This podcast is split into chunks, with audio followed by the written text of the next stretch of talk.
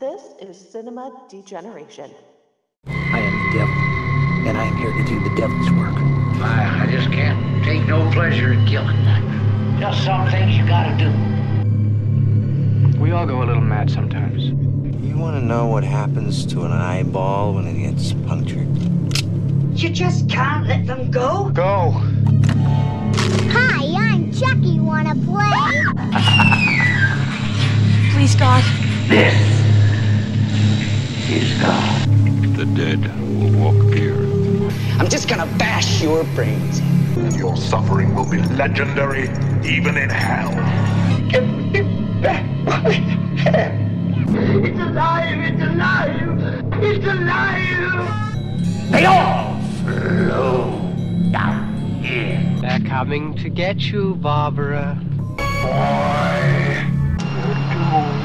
On our show tonight, Howling Under the Full Moon, we will explore Charles Band's Empire Full Moon Entertainment. We've got trancers, sci fi epics, and vampires all in one place. When you need a break from reality, let our host show you through the madhouse of killer bombs, psychopathic cookies, and maniacal puppets. Don't be a squid and join us in the fun. Meet Wesley. He's such a good boy. He's a model student. Can't you talk? But when it comes to girls, Have you even talked to her? he's got a lot to learn. Studies have shown that guys get much further with girls after they talk. It's time he got his education. I'm Miss Zenobia, the new biology teacher. Holy Mother of God! She has come to teach. Sexual reproduction. Any volunteers? Me, me, me, me. You see, I'm researching new forms of vitamins. And Wesley is the perfect subject. Now drop your pants. Ah! What happened, man? Your mom slipped some Viagra into your milk or something? He's an experiment out of control. She gave me some kind of shot. I seem to be having some after effects. What kind of effects? He's growing out of his head. Gross. Is it working? Oh, yes, it's working. Now, the school brain It's been chosen for a greater purpose. has become the most popular student body. Teach me the meaning of the word pleasure. Give it to me now. Doctors from another world Let me get this straight. You guys are aliens from another planet. have made him the most wanted man oh. on earth. I'm being chased by aliens. Ah! Radical. Far out. What the hell is this? You're a man and I'm a woman. I'm with you so far. Good work, son. That Earth boy stole the last bottle of the formula.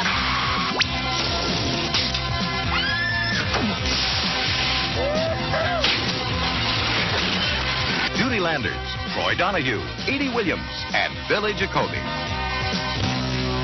Dr. Alien. Alrighty, folks, welcome once again to Cinema Degeneration, and this is Howling at the Full Moon, where we celebrate everything and anything Charlie Band related that includes Full Moon Pictures, Empire International Pictures, and otherwise. We have quite a little fun little ditty for you this evening. We are going to be covering 1989's Dr. Alien, which neither falls under the uh, Full Moon Pictures label or the Empire International Pic- Pictures label. Even on the IMDb, it only shows a credited, uh, an uncredited production or producer credit by Charlie Band, but this was released on Paramount Home Video through Phantom Video. But it was directed by David DeCoteau and uh, starring a, a- quite a bevy of, uh, I was going to say, you know, uh, B movie veterans. But joining me this evening, as usual, is my usual co-host and cohort in crime, Dustin Hubbard. How you doing? I'm I'm good. I guess I would be the the veteran full moon reviewer. so yeah, I mean, we do occasionally have somebody else come on for a, a guest uh, a, appearance and whatnot, but you, you're my regular.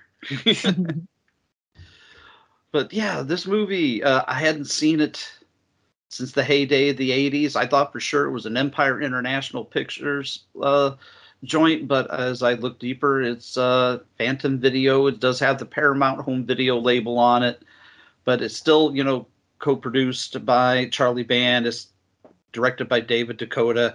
So in that narrow margin uh, of, uh, you know, of, of movies. But uh, this is another another one that came out that had an alternate title that was the alternate title was I was a teenage sex mutant. And I know it had several others but uh was also was at one point edited into a film called Teenage Alien Avengers which I was not aware of but I've never been able to to see that or find that. That is Teenage Alien Avengers I believe is a retitle of Alien Arsenal. Ah, okay. So one of one of the alternate titles. I could be wrong though. but would you? I, I, think you'd agree. This pretty much has a uh, as a cast of B movie scream queen veterans. We got Judy Landers, got Linnea Quigley, Ginger Lynn Allen, Laura Albert, Michelle Bauer, and a blink and you'll miss her Elizabeth Kaitan. Lots of yeah, lots of people. I mean, it's even got uh, not necessarily scream queen level, but it has uh, uh, Eddie Williams, who was a big Russ Meyer girl back in the day as well. Yeah, it's got uh, Julie Gray, and, and, other than that, it's got some. Uh, it's got Karen, Karen Russell the brothers Billy Jayne and Robert Jayne, otherwise known as Wesley and Bradford Littlejohn. hella, hella, name, hella names right there, right? Ah. But it's got one of my favorite little B movie actors, and he hasn't done a whole lot that I've seen, but I recognize his face the minute I see him. Raymond O'Connor that plays Drax. You know, I've always noticed him from bit parts, like in movies like The Rock and, uh, and Halloween four. I mean, God, the guy's you know got over a, a hundred credits to his name. So you know, yeah, he's great. He's been in a good handful of like Michael Bay stuff, and I, for me, he's always the security guard at the opening Halloween four that tells the backstory to set up Part four. Yeah, he's like, gives me the heebie-jeebies, gives me the creeps, and he was in one of the Prehysteria movies, but I don't recall which one. Like I knew he was in Prehysteria 2, mm-hmm. maybe 3. That I'm not sure about. Actually, I would have to double check. I'm not familiar with him from a Prehysteria. But within the same year, he would be and he would do the security guard role in Halloween 4 and then also do this, you know. Mm-hmm. Oh yeah, I guess he was he was Stutz in Prehysteria 3. I don't remember that, but uh, three has some a bunch of randos because even uh, I believe Bill Moseley even has an uncredited cameo in Prehysteria three. kind of like his uncredited cameo in The Blob. You know, it's just yep, exactly. it's again the blink and you miss it. Yep. Well, before we get off into the the movie itself, let me go ahead and give you folks at home the quick IMDb synopsis for this interesting little sex comedy called Doctor Alien. All right. A sexy substitute teacher replaces another teacher who was killed by UFO encounter, but a research on a nerdy student is now making him a lady magnet. And I feel like that's pretty fair, but you know, it's uh, it's also pretty vague, you know. But then again, th- this movie is not high on plot; it's more high on uh, not high in the literal term, but high on hijinks but I love the the ad for it on the on the poster that she has the cure for growing pains. I'm not sure if that's true because the, when she starts doing the experiments on poor little old Wesley, he, he gets all sorts of uh, you know growing pains, so to speak. Yeah, he has more growth than uh, normal. So.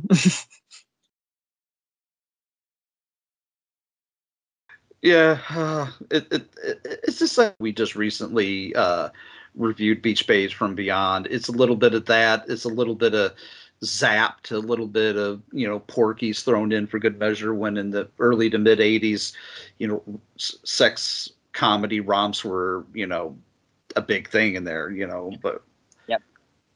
But Judy Landers, she was such a treasure. We reviewed her in um, Hellhole here recently uh, on another show, and uh, this has made me got all sorts of nostalgic about seeing her because she's so bubbly and just so just seems so sweet. Yep, she's a, she was always a, a, fun actress and, a, and an interesting presence on on camera. I thought. Yeah, yeah, yes, yes, she was. And speaking of uh, impressive in presence, the Dr. Ackerman on his radio broad, listening to his radio broadcast in the beginning opening scenes is a little weird, but that that car flip that was impressive. That was an impressive stunt. Usually not afforded to movies that uh, DeCoteau would make. You know, it just seemed like this movie uh, at a couple of times had some elaborate stunts, especially during the car chase, that like just yeah. normally is not a DeCoteau go to. Well, and you got to consider that the the time period, you know, these kinds of B movies back in those days, you were actually still working with uh, what would be considered a low budget, but the the low budgets were still much larger than what we call a low budget. Today, this movie I believe was shot for about 250k in like in 1987, 88ish money, I believe. So I mean that's that's a lot of money. So uh, they could afford to do stuff like that. so you know you can afford to have some car stunts and whatnot. So yeah, uh, it, it, just makes me long for the days when these movies would actually have a, a, a stunt and, and and you know a budget like this. And, and nowadays they're just shot so cheap. It's just uh, the locations are usually pretty minimal. The cast is usually pretty, pretty minimal and the effects are usually pretty minimal. But this movie still holds up i think. And the introduction of billy jayne is old wesley littlejohn you know to be quite honest that's the weak link of this movie is is Billy, uh, and I hate to say it like that because I usually find him very comical, but mm-hmm. the character himself, uh, I mean, st- stop me if I'm wrong here, but he's actually quite dull and quite boring. I do think that he does not have as much of a presence uh, at points that I feel like the movie demands, which is funny because he is actually a very strong presence as an actor, um, especially if you watch him in things like uh, Just One of the Guys, where he plays kind of a similar version of what he becomes after Miss Zenobia starts doing the experiment on him. So, but uh, yeah, I will agree that he doesn't really present the kind of presence you might expect from the role. Yeah, I mean he's essentially playing, you know, the the Robert Carradine kind of role, like from Revenge of the Nerds. You know, trying the nerd trying to be sexy and trying to uh, to get sexed up or however you want to put it. It just doesn't hit all the the right notes. Like when it's meant to be funny, it's funny, but when he's trying to be serious, yeah, it's just not his. uh It's just not his bag. Mm-hmm but you know the, the the family when he gets up in the morning are also full of uh, a, a dull and boring people and not not meaning the actors themselves but the family members are very they're like a, a pseudo version of the you know the cleavers from leave it to beaver. And it's just i love the little inside joke with the creepozoid cereal and as soon as i saw that i paused this movie and i made a note. I'm like oh creepozoids. I saw what you did there david yeah, yeah. The most interesting family member is easily the the little brother Bradford, played by friggin' um, Robert Jayne slash Bobby Jacoby. so far more inter- interesting character than the the mom or dad or the lead, truthfully. But yeah, I, I felt be actually watching uh, Creepozoids on TV later. So yeah, I, I, had a note of that too. I was just going to say they do have a. Uh, they, it is kind of creepozoids heavy with the references, but creepozoids yep. it only came out what a year, year and a half before this one. And give or take, yeah, it was very tight. It was like the movie just before this. I want to say the DeCoteau had shot. So two totally different movies about aliens. Definitely, very very polar opposite tones. But I do love the uh, the scene that follows when they got got to school. Now, at first, I I will admit, having rewatched this for the first time in many years, that I was confused at first whether or not it was supposed to be high school or college, because it sure looked like a high school, but I was like, okay, they're talking about you know the classes they're taking. I'm pretty sure it's college, so I had a question there for a little bit. But uh, I love the hijinks when the, the when Wesley is getting into trouble when he accidentally runs into the the uh, I forgot the character's name, Dirk, and his girlfriend Carla, and he runs into them. So he plays the "I'm going to be pretend I'm blind" trick to avoid bullying, and it works for about a whole collective five seconds before they get busted. Yeah. But Miss Zenobia, uh, Judy Landers, when she comes in replacing Dr. Ackerman, and I do love the name Dr. Ackerman, Dr. Forrest Ackerman. like, wonder who that's nodding to. yeah, I didn't. Never. You, you, could ask me twice, but I'd really only need to be asked once. You know. Uncle Forry. Um, but I'd rather watch a movie that that centered around Miss Zenobia as opposed to uh, Mr. Ackerman. I mean, you know, which yeah. one is easier on the eyes here? And let's be specific. Special appearance Judy Landers as Miss Zenobia. Yeah, I wondered why that was special appearance. It wasn't like it was a cameo, and it sure wasn't her first film. Yeah, I don't know. I'm sure it was a I'm sure it was a casting coup for them at the time. So because uh you know if you were a Landers sister in the 80s, you were pretty pretty big. So uh, they both Landers sisters, Judy and Audrey, had had a lot of success on television throughout the 80s. So they were both and in in print. So they were they were both pretty big names. So I'm sure she was a, a big casting coup at the time. I'm not I'm never I never understand giving a special appearance billing to someone who is a major lead in a film, though.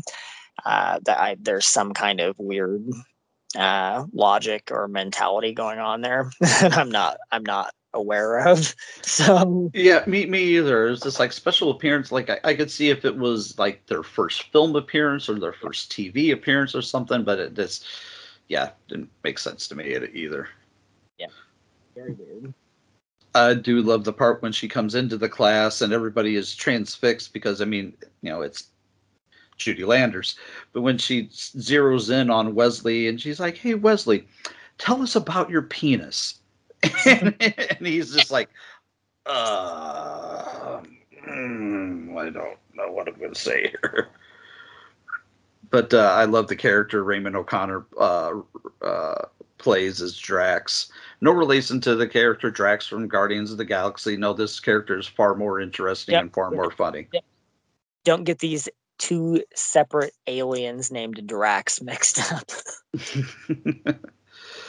oh, like I, I, I, I don't know whether to think of, of himself of the Wesley character as either poor Wesley or lucky Wesley because he is the essentially the experiment. You know, when he gets called to stay after uh, you know class with the experiment that Drax and Zenobia are, are doing on him. I I made a note here on like all it took was a trick and some reanimator green juice shot straight into his ass to get him instantaneously have a an alien penis slash tentacle that would come out of his head. Yeah, he I, got his own. He got his own Elmer. Yeah, yeah. I was gonna say that. I was gonna say it was like Elmer from from uh, Brain Damage. Yeah, he just doesn't talk. so. Yeah, like all it took was a shot of reanimate Herbert West reanimator juice in the behind to get him, and then there you go. That was it. But yeah, don't know whether to say where that was poor poor Wesley or lucky Wesley, since uh, it seems like eh, you know during this movie there are several nude scenes and striptease scenes and sex scenes but every scene with Wesley and Miss Zenobia is very tame or shot in a silhouette or a shadow where nothing is ever shown. So you you know which uh, which actors in, in this movie had a no nudity clause. Oh yeah, I'm sure that uh, they couldn't afford Judy's nudity at that time period. So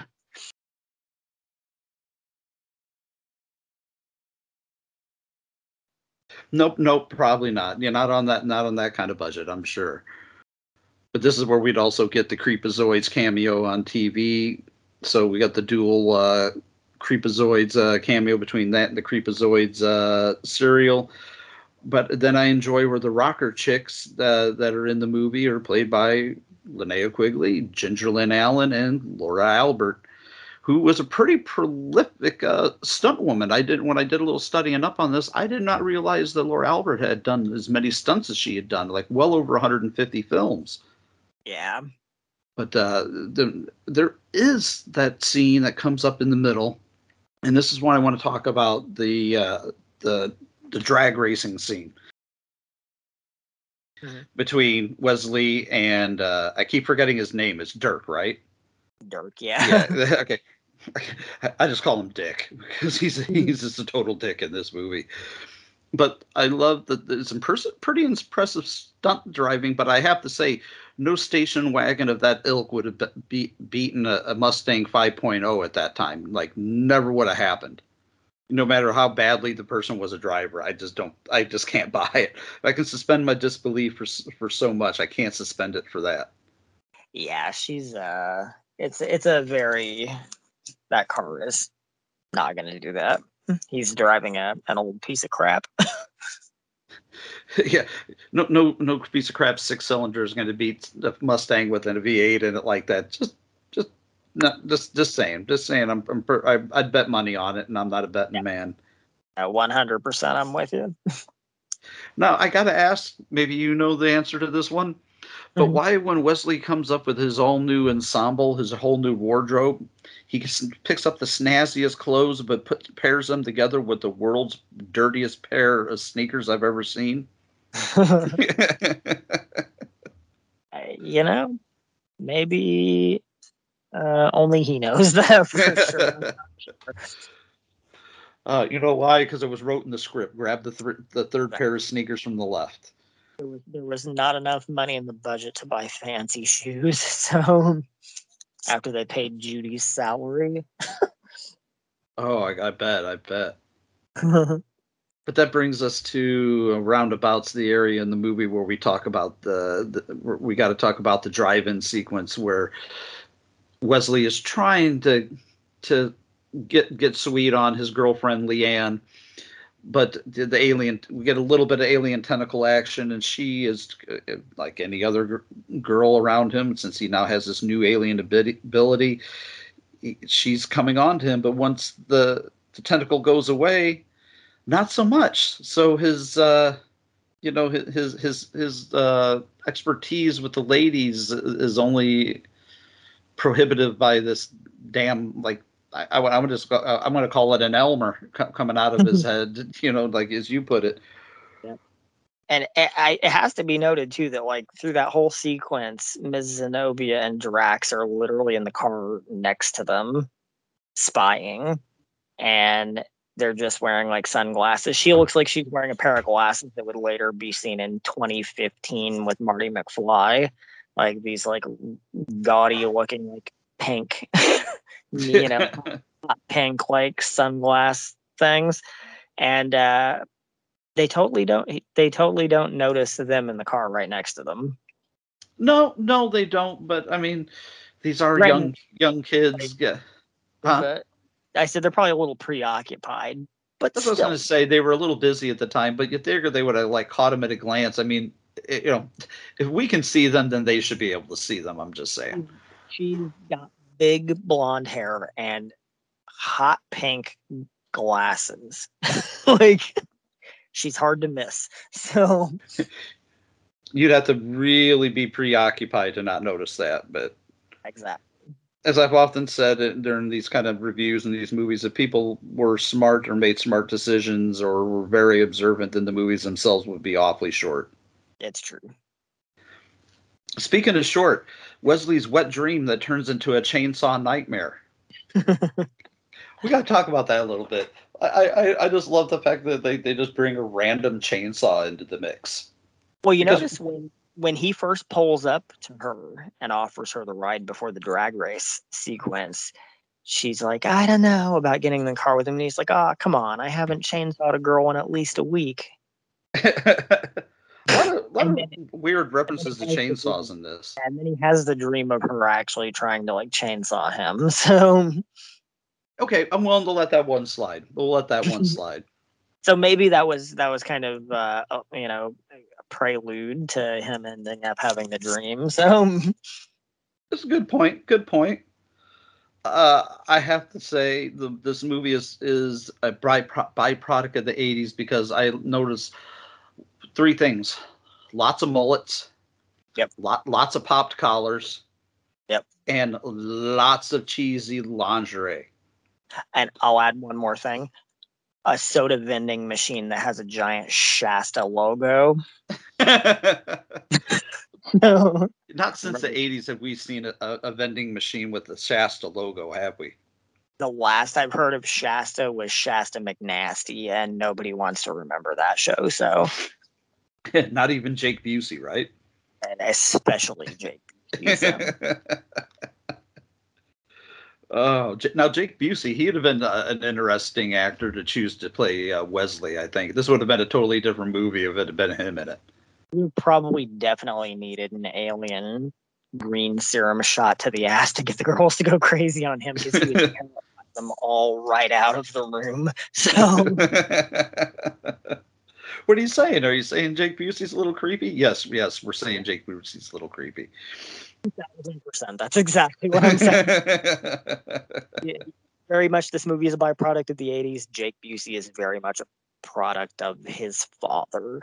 so, oh, they got the same smile.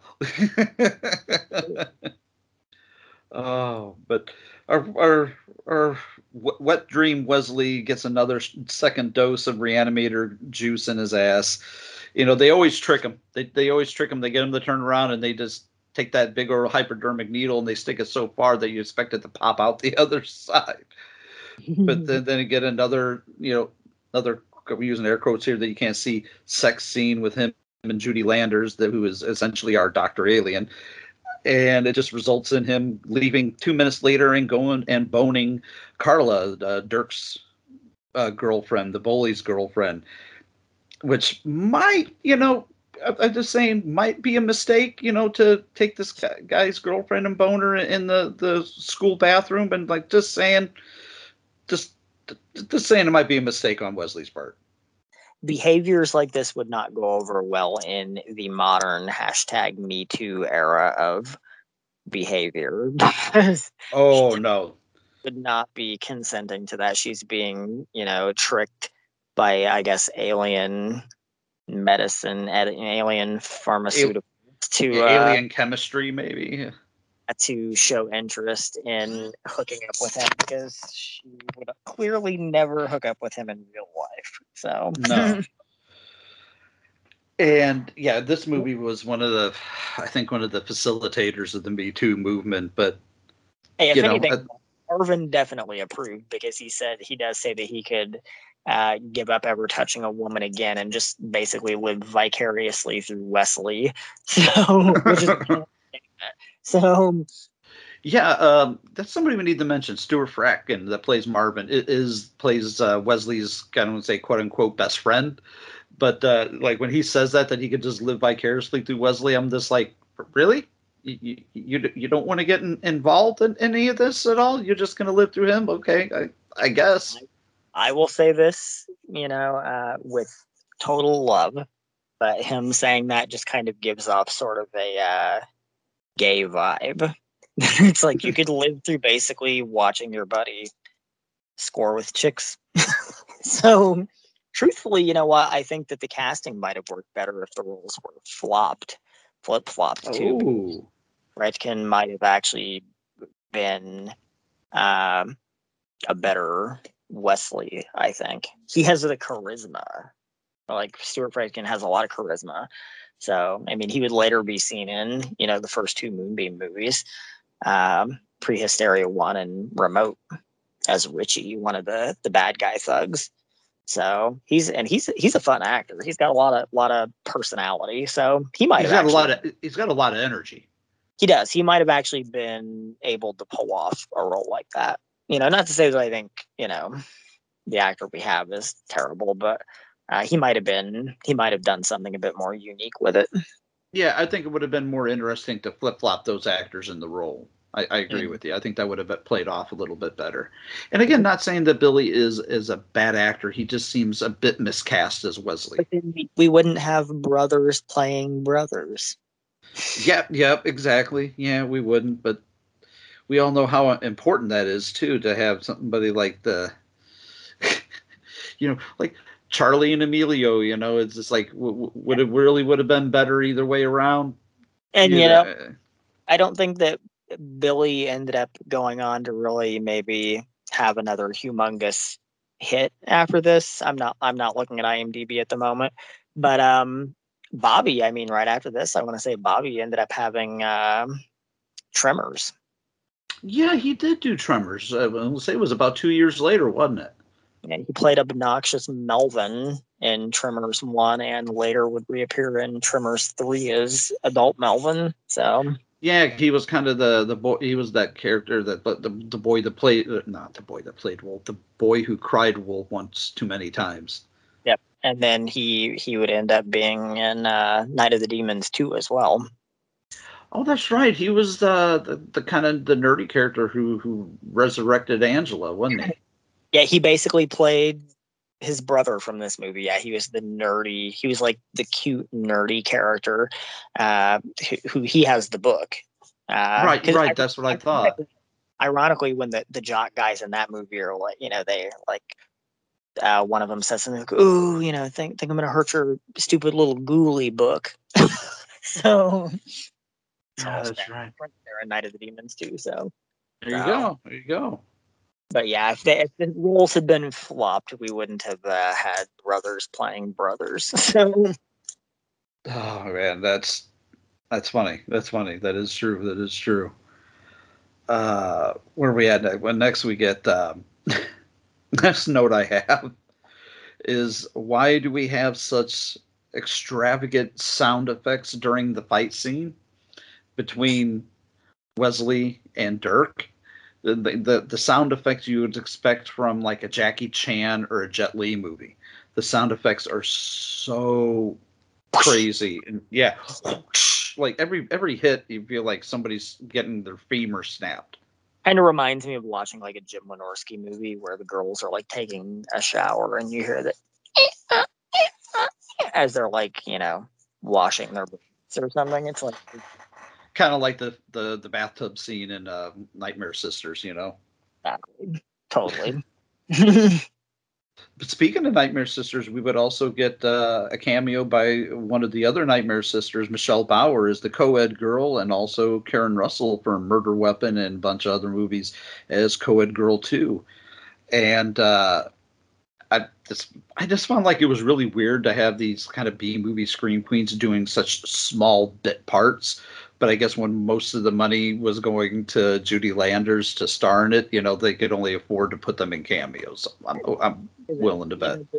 This movie was shot during, I believe, the um, writer's strike of 1987. So, there seems to be a writer's strike about once every four years, doesn't there?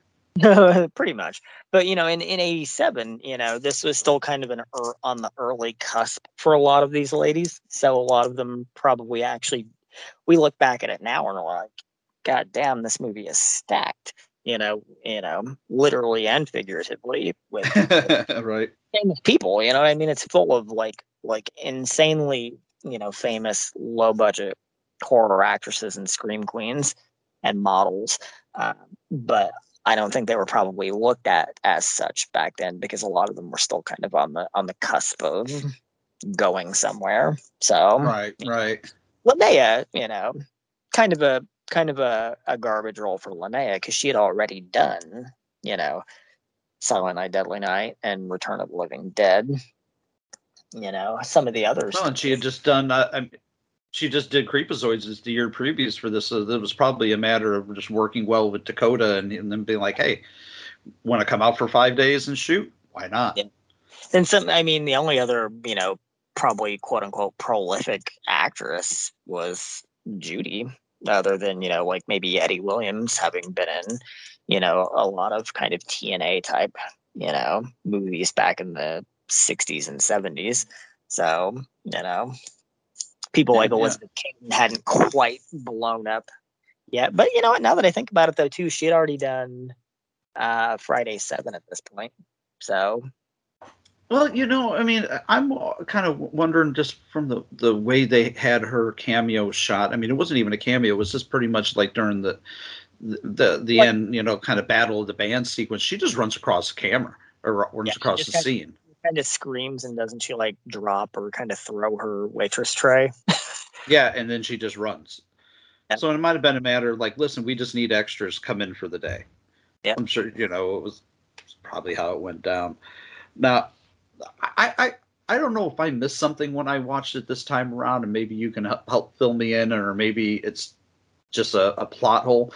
But when like, but previous to the part where Wesley's band comes home to his home and comes in for dinner to his straight laced, you know, Ward and June Cleaver dinner scene, and where the and they're the sex mutants. Really, much previous to that, was there even even a, an inclination that he had joined a band?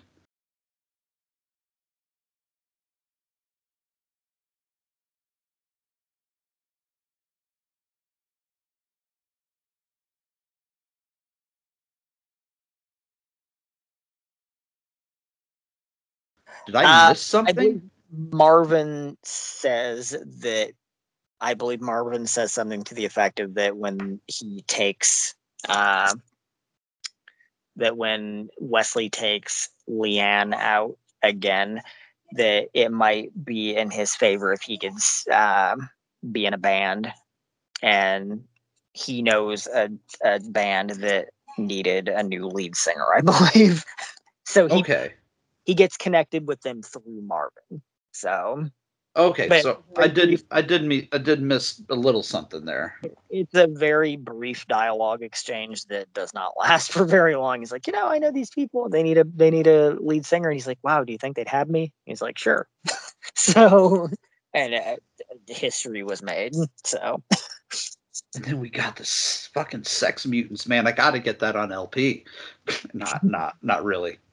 Killer machine. The the music the music actually I have to admit is kind of catchy. I don't know if it's something I would put in my like uh, constant rotation, but I would listen to it on semi repeat every once in a while. Yeah, it's it's it's a fun it's a fun soundtrack. I, I do think two things are kind of ill, ill ill placed in this movie. Um, one is the the punk girls uh, band name, the the rocker chicks, the Poontangs, which I think is just all all, sorts of funny, but all sorts of uh, They come from South bad. America. What's that? Did they come from South America? I don't know. The Poontang. Oh yeah, the Poontang tribe. Poontang. maybe- tribe. You got me there. You got me there. You you sly W. Another ill-placed thing, though, is that huge Confederate flag that is flying in the club. that is a hard thing to not see. so Like, like really, that was was the Confederate flag that prominent in the '80s in Venice Beach, California? Or, uh, just in, in a club called the Hairy Armpit, probably. Which yeah. like, I said to you during the pre-show discussion that you know the ending of this movie reminds me a lot of the ending of Hobgoblins, where they both end at like this kind of like grungy rock bar, kind of like rough and tumble kind of situation, and you know with like musical performances and shit, and they both you know just instead of it being club scum with Dean Norris and Duane Whitaker, we get you know um, the hairy armpit. So with which just sounds like a club that I would just absolutely love to uh yeah, go to. Not really. Uh, have fun, guys. I'm staying home. I would not want to go to like I'll I'll jam out at home. I'll rent a couple of videos and just stay here. yeah, Club Scum I would go to, but uh, I don't know if I'd want to go to the hairy armpit. so yeah, me either. Me neither.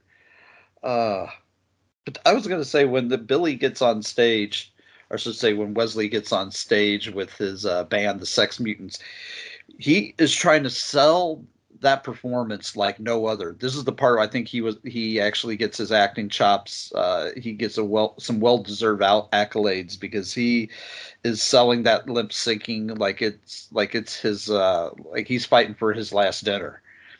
Yeah. But just he, he gives it his all. yeah, but it's it's just it, it's a kit like again again it's a catchy tune.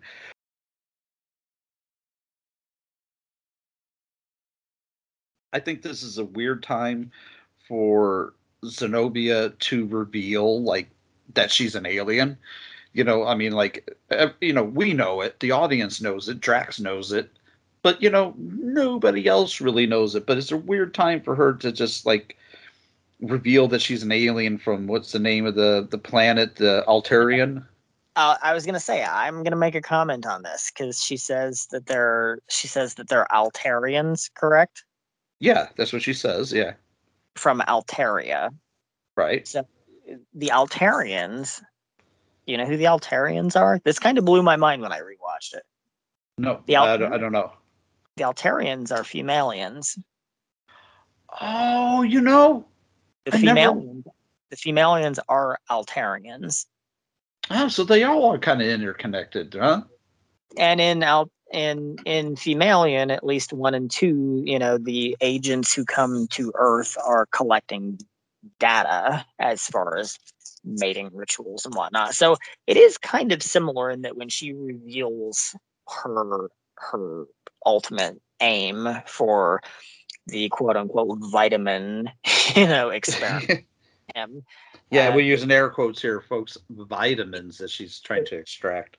yeah, ass vitamins that she's trying to she's trying to basically find a suitable she came to a planet that had species with a similar nervous system and whatnot so that she could find a male human of the species that she could take back to her planet to use as a breeder i guess because their planet is dying out so uh so it's kind of it's kind of like a little bit of uh, Hell Comes to Frogtown sprinkled in there. Kind of. So, and in similar fashion, I mean, I mean, whereas in this one they're basically looking for a literal breeder. In the Femalien films, uh, they're studying mating habits. So, but Okay. I, I was gonna say that's al- they're almost kind of like interlocked interspecies I think- in a little bit. Femalien four, it's said that a lot of the the species has actually ascended to being uh, beings of pure energy, and don't that a lot of them don't have physical forms anymore. So, but uh, at least in that universe, uh, the Altarians are very supreme beings of of power and knowledge and historical uh, relevance because they've been around. The Altarians in that franchise have been around since uh, the dawn of man. So, and have been overseeing goings on within the entire galaxy. So, Maybe maybe they're all you know, like I said, interspecies related, and it, they're just uh, they're on different. Um, it's how do very- you want to say? Just different missions. Yeah, it's very uniquely humorous when you think about it in a bigger scope of things, because that means Doctor Alien would take place within the Femalien universe, whereas you know in one of the Femalien sequels they visit the Virtual Encounters business, which is the location of the Virtual Encounters franchise, and See, it's all related. It's all Yeah. related. and the Virgin Hunters sequels would actually work in Altarians. So technically, that would make Doctor Alien the entire Femalien franchise. Virtual Encounters and Virgin Hunters, they all take place within the same franchise, the same sexy, sexy universe. I guess they would uh like I, I was going to say one of the alternate titles for this was Sexperiment. They're all just part of the same Sexperiments. Yeah, I, I There you go. you know, I, I do think it's funny when she reveals that she's an alien and she reveals their plans and I then will- she peels off her face. That's a big goddamn blue fucking head. When she I'll say this the effects work was from Greg Cannom's studio Academy Award winner Greg Cannom and in an earlier project of his and I think that the effects when she's doing the face stretching looks Yes. so it's so cool and it kind of reminds me of something we would see slightly thereafter with the lead villain in one of my favorite slashers popcorn Popcorn. Get How did that? I? I knew you were going to say popcorn. I knew it. The weird face stretchy skin effects they look so nuts and it looks so good in this movie too. Um i don't think that she looks terrible as an alien. I have a filmmaker friend who despises the way she looks as Really, I thought she looked pretty amazing. I thought the the prosthetic or the the effects work was really pretty good. I, th- I think it's definitely I don't i won't say i hate it. I think it's very unique so you've never seen anything before or after it like that so i think it's something that definitely uh, sticks in your mind so i think it, I think they kind of ruined th- things though with the cover to this because they they have a cover of Judy Landers in human form and then the, or superimposed behind her is the her alien form. So it's just kind of you know what I mean. It kind of gives it away right on the cover of the of the the, the VHS. yeah that's true Uh, it's just like another one of my favorite sci-fi movies, Split Second. You know, they got that big poster with with Rutger Hauer with the big shotgun, and the alien is behind him that you don't see into the end of the movie, and it's kept a secret of what this thing looks like, but they put it on the poster. And they totally put the demon thing on the cover yeah. it's like this is not as a secret as you guys thought it was. Oh.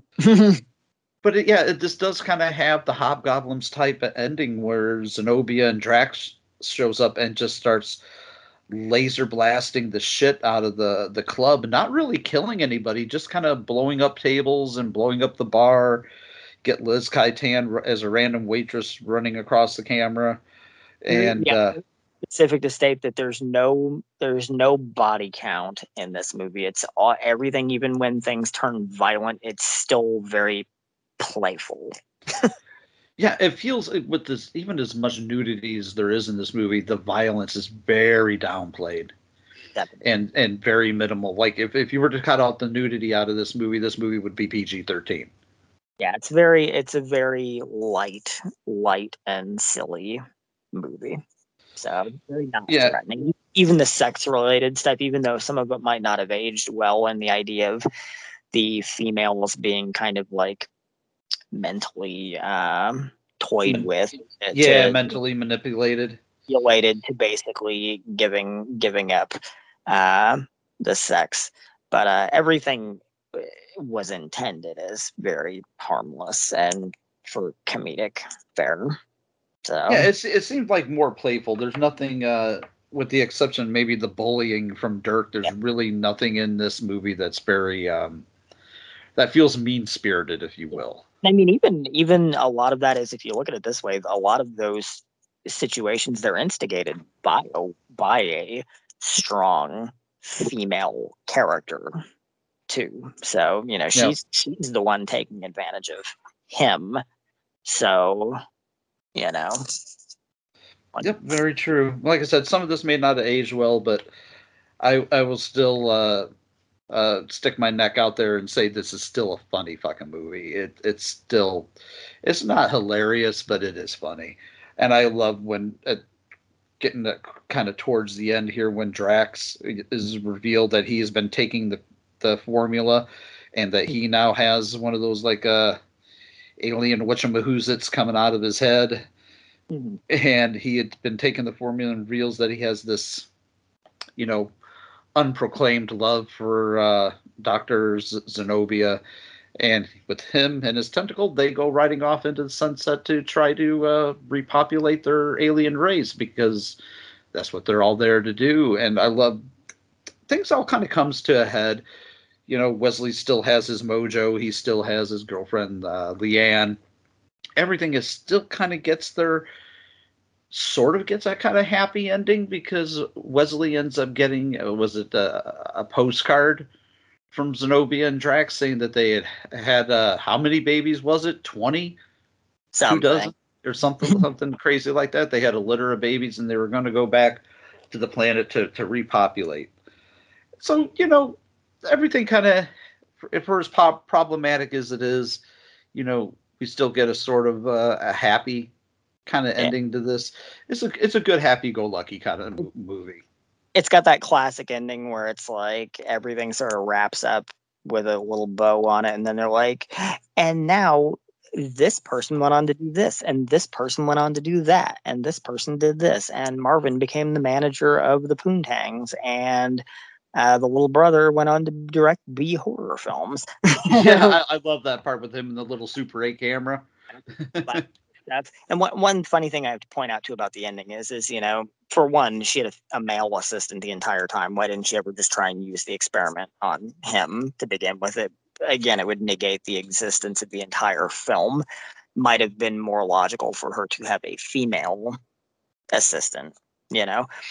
Yeah, very true he even tries to put a move on her when they're in the car and he tries to put his arm around her and then that's when she just dumps her soda in his lap. So she had zero interest in him and until i mean granted he had the the the almer come out of his head at the end. So of course she would show interest because it would probably work the same way on her as it would human females and just make her basically want to bone him. So but but yeah, I mean, without the without an Elmer tentacle, why would you want to do, have anything to do with them?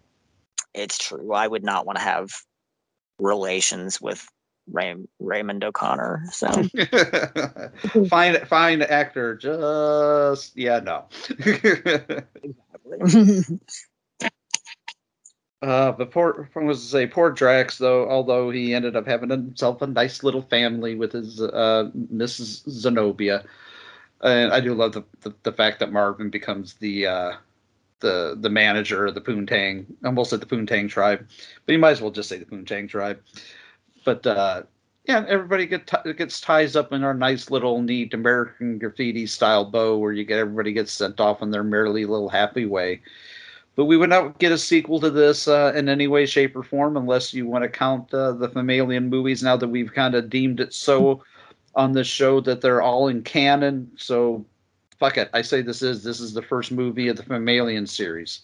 Just, the Femalien cinematic universe. yeah, there, go, there you go. I mean, yeah, why not? Truth be told, you know what? Like a lot of, you know, as as we know, a lot of full moon universe characters would reappear in comics form, and uh, Doctor Alien is one that would later appear in uh, Dollman Kills the Full Moon universe. Oh, really? Mm-hmm. So, Doctor Alien even comes back. Well, hot damn! I got to find me that one of these days. Doll Man literally kills the entire Full Moon universe. so, so, and his, you know, his greatest challenge, and you know, would be basically facing off against himself as Jack, you know, Jack Deth. So, you know, but yeah, Dr. Alien was in, you know, the Full Moon Rogues gallery of, you know, uh, full moon characters that Doll Man had to face off against. So, oh, Ms. Got- just end here. So, just continued on in comic book form, which, you know, as far as I'm concerned, that counts. Yep. And I've never really heard anything about it specifically. IMDb says that at one time there was a sequel in development called Star Pupil that never went anywhere, which would have been interesting to see. Maybe one day we can still get that. you know, if, the, if Full Moon can produce a, you know, a 25 years late sequel to something like Necropolis, who's to say that they couldn't do a Doctor Alien too? So yeah, you know, if there's interest in it and there's money to be made, they're certainly going to make it. That's true. I think there is one little bit of trivia that I, I have here, and it's the only really real trivia that I know uh, mm-hmm. for the film before we wrap things up. Is that Brad Pitt had originally auditioned for the lead role, but he did not get the job, and I'm sure he's probably crying about that to this day the sad thing is, is I'm sure if you asked Brad Pitt, he probably would not even remember auditioning for this movie. and he'd probably, or he'd probably be like, "Yeah, I'd probably auditioned for it. I don't remember. It was 1989." yep, I'm sure. I'm, and I'm sure that people like you know, you know the brass behind this film were probably like, "Damn it, we missed the boat here," you know, because they didn't they didn't choose Brad Pitt. you know, similarly, like a, a, a good comparative thing to me is is when Troma was making the first turn on, uh, someone who auditioned for one of the female leads was Madonna. And oh they, yeah, I remember hearing that story. And they went with someone else, so they could have been the company that debuted Madonna cinematically, but they weren't. They did still get one though, because in that same film they were also the debut of Vincent D'Onofrio. So, but um, it's yeah. always interesting to find out who didn't get the part more so than who got it. so yeah, yeah, the story behind that kind of thing is just like you know, it's just like what could have been, you know, what could have been. Yep. So. I, I, I want to see an alternative reality where Brad Pitt was actually in this movie, just to see just to see how he would have uh, handled the the Wesley role. And in the in the multiverse somewhere, it's sitting on a video store rental shelf right next to Sinbad's Shazam. Are you saying that movie might have existed? in a parallel dimension, it did. so, in the parallel dimension, uh, I was going to say Shaq's Kazam didn't exist. That's a that's a world I want to live in. I bet. I bet. well, that being said, let's wrap this one up. Uh, we've got I don't know if we have much left to talk about because the end of our movie was a really short movie. I think it was 86 minutes long, but it's it's it's funny. It it never it never it's never boring. I'll say that. Yeah. So let's go ahead. You know how we do things around here. Guess go first uh, and a rating on a scale from one to ten, man. You know, I you know I am a huge David DeCoteau fan. Love love the man. Love his work. Um, obviously I love Empire, I love Full Moon.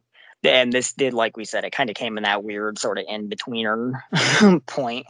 Uh, but this was still early in Dakota's DeCoteau's directing career, you know, still doing a lot of them early Scream Queen movies.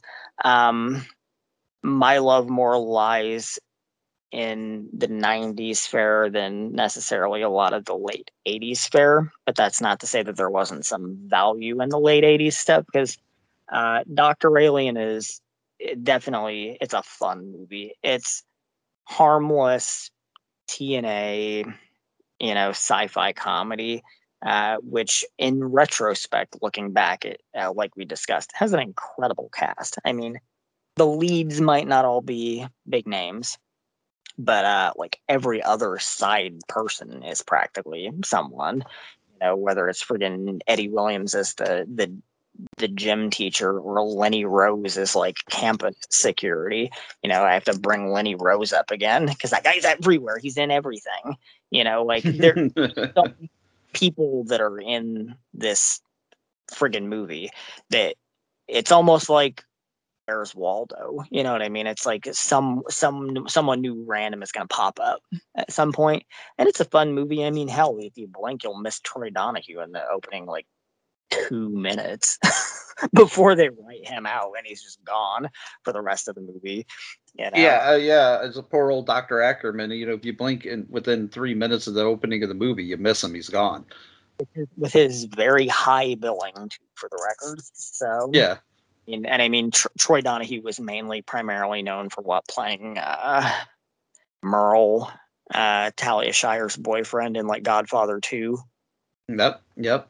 So I mean, that's his claim to fame. And then in the in you know the late nine nine or late eighties, early nineties, he just kind of became B movie fodder with stuff like this and Shock 'em Dead, American Rampage. But you know, he's he's Troy Donahue you know, so movie movie has an incredible cast. Like I said, it's super fun. It's got some neat early effects by Greg Cannom.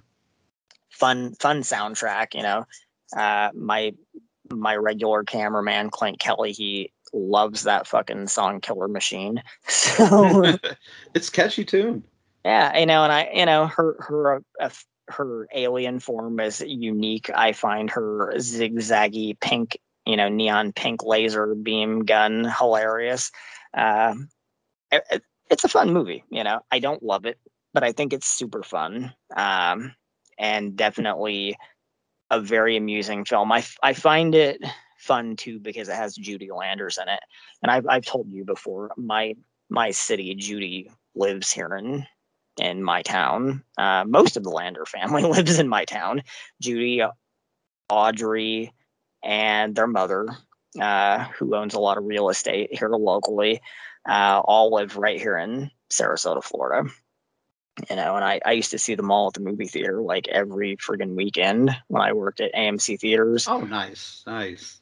A lifetime ago, and they were just the the sweetest women. They were so nice, very very polite, very mannered.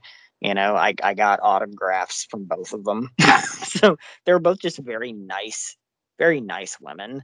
Um, and you know, Judy's daughter, eldest daughter, Lindsay, would end up going on to do a movie for DeCoteau years later when she appeared in Brotherhood 5 alumni. And Judy herself would come back and appear in uh, Christmas Spirit as the voice of a dog. so. Oh, really?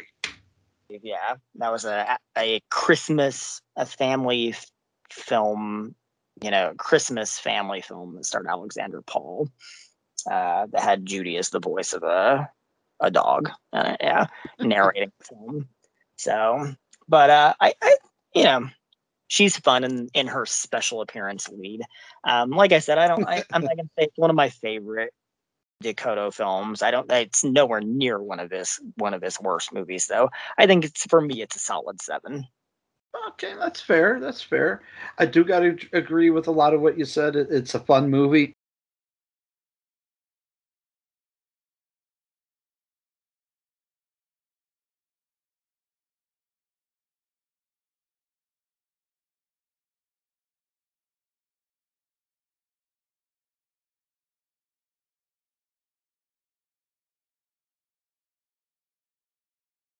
It's you know as we've already said, it's not mean spirited at all. Some of it might be a little problematic by today's standards, but I think it's all harmless fun. It, uh, Judy is great in it, like you said in her, in her uh, special appearance, mm-hmm. starring role. But uh, I love picking out all the people that are in it, from Linnea to Ginger Lynn to Michelle Bauer to Karen, to, you know all the different people that are in it I just feel like a lot of the humor is is kind of wasted on the Wesley character. The mm. Billy is just not. He, he just comes across as sort of flat as the lead. Yeah, and I find him likable, but he's just kind of flat. And I'm coming in a little bit lower than you. I'm coming in at a six but I could still recommend it because uh, you know my my rule is anything lower than a five I can't recommend. Five and above I can recommend. So I give it a six. It's it's not the best of the best. It's not the worst. It's just kind of it, it, falls in that fair to Midland category for me, if that makes sense. Yeah, definitely. Yeah, like like I said, I'm a big DeCoteau fan. I, I like his work, uh, and this is a you know uh, like as you, you, said i think i'm a little bit more of a fan of his work in the 90s as opposed to the the 80s with the exception of creepozoids which i absolutely love. But that being said i i think this is a fun romp no pun intended. I, and now i gotta get myself familiar with uh, the Femalien movies uh, so i can see if there's any other connections to old uh, altarian yeah that's that's gonna be a, a a trip we'll have to take here soon. Yeah, I was going to say, really, uh, Femaliens is, is the last, uh, you know, big series for the, the, the band gang. Yep, yep. So, just well, gotta find a way for you to watch them all. oh, I'll find a way because where there's a will, there's a way. That's true. That's true. No, but that being said, I know it's pretty late. I know it's much later. It's past midnight there where you're at, so we'll stick a pin in this one for the evening. So I want to thank you once again, Dustin, for joining me on another Howling at the Full Moon episode. It's always fun. Yeah, not a fun problem. times, man. Always happy to come on and discuss some even uncredited executive producer Charlie Band content. Yeah, and, and it's really weird. It does kind of fall in that weird Midland category because it, although it says Empire, you know that part of the movie was was released through Empire. I found no other connection to that whatsoever. Yeah, like yeah. It's, it's, I mean, other than it saying it on IMDb, that's it. Which we all know you can't you know trust half of what's on IMDb. Kind of on a cinematic island in and in and of itself. Well, yeah, because it, it, says Phantom Productions, Empire Pictures, and Beyond Infinity Films, and then it was oh god, and then distributors is everybody from Paramount Home Video, Video Alpha, Colorbox, CIC Video, 88 Films. It's kind of been released a little bit by everybody. Yeah, it's been all over. it seems weird. It seems like the bastard child nobody wants to claim, but we'll claim it. We'll claim it as one of mm-hmm. our own. Alter, Alt, Altarians have some place they need to live too, right? they do. They do. But that being said, we'll put a pin in this one for the evening. I want to thank you folks for listening in, as always. And this has been Cinema Degenerations Howling at the Full Moon. And we have been reviewing and dissecting Dr. Alien from 1989. And anytime a, a strange uh, alien comes up to you wanting to do experiments, experiments on you and they pull out a big hypodermic needle, just say no. Or mm. just say yes. Admit it, you're dying to slipper the beef.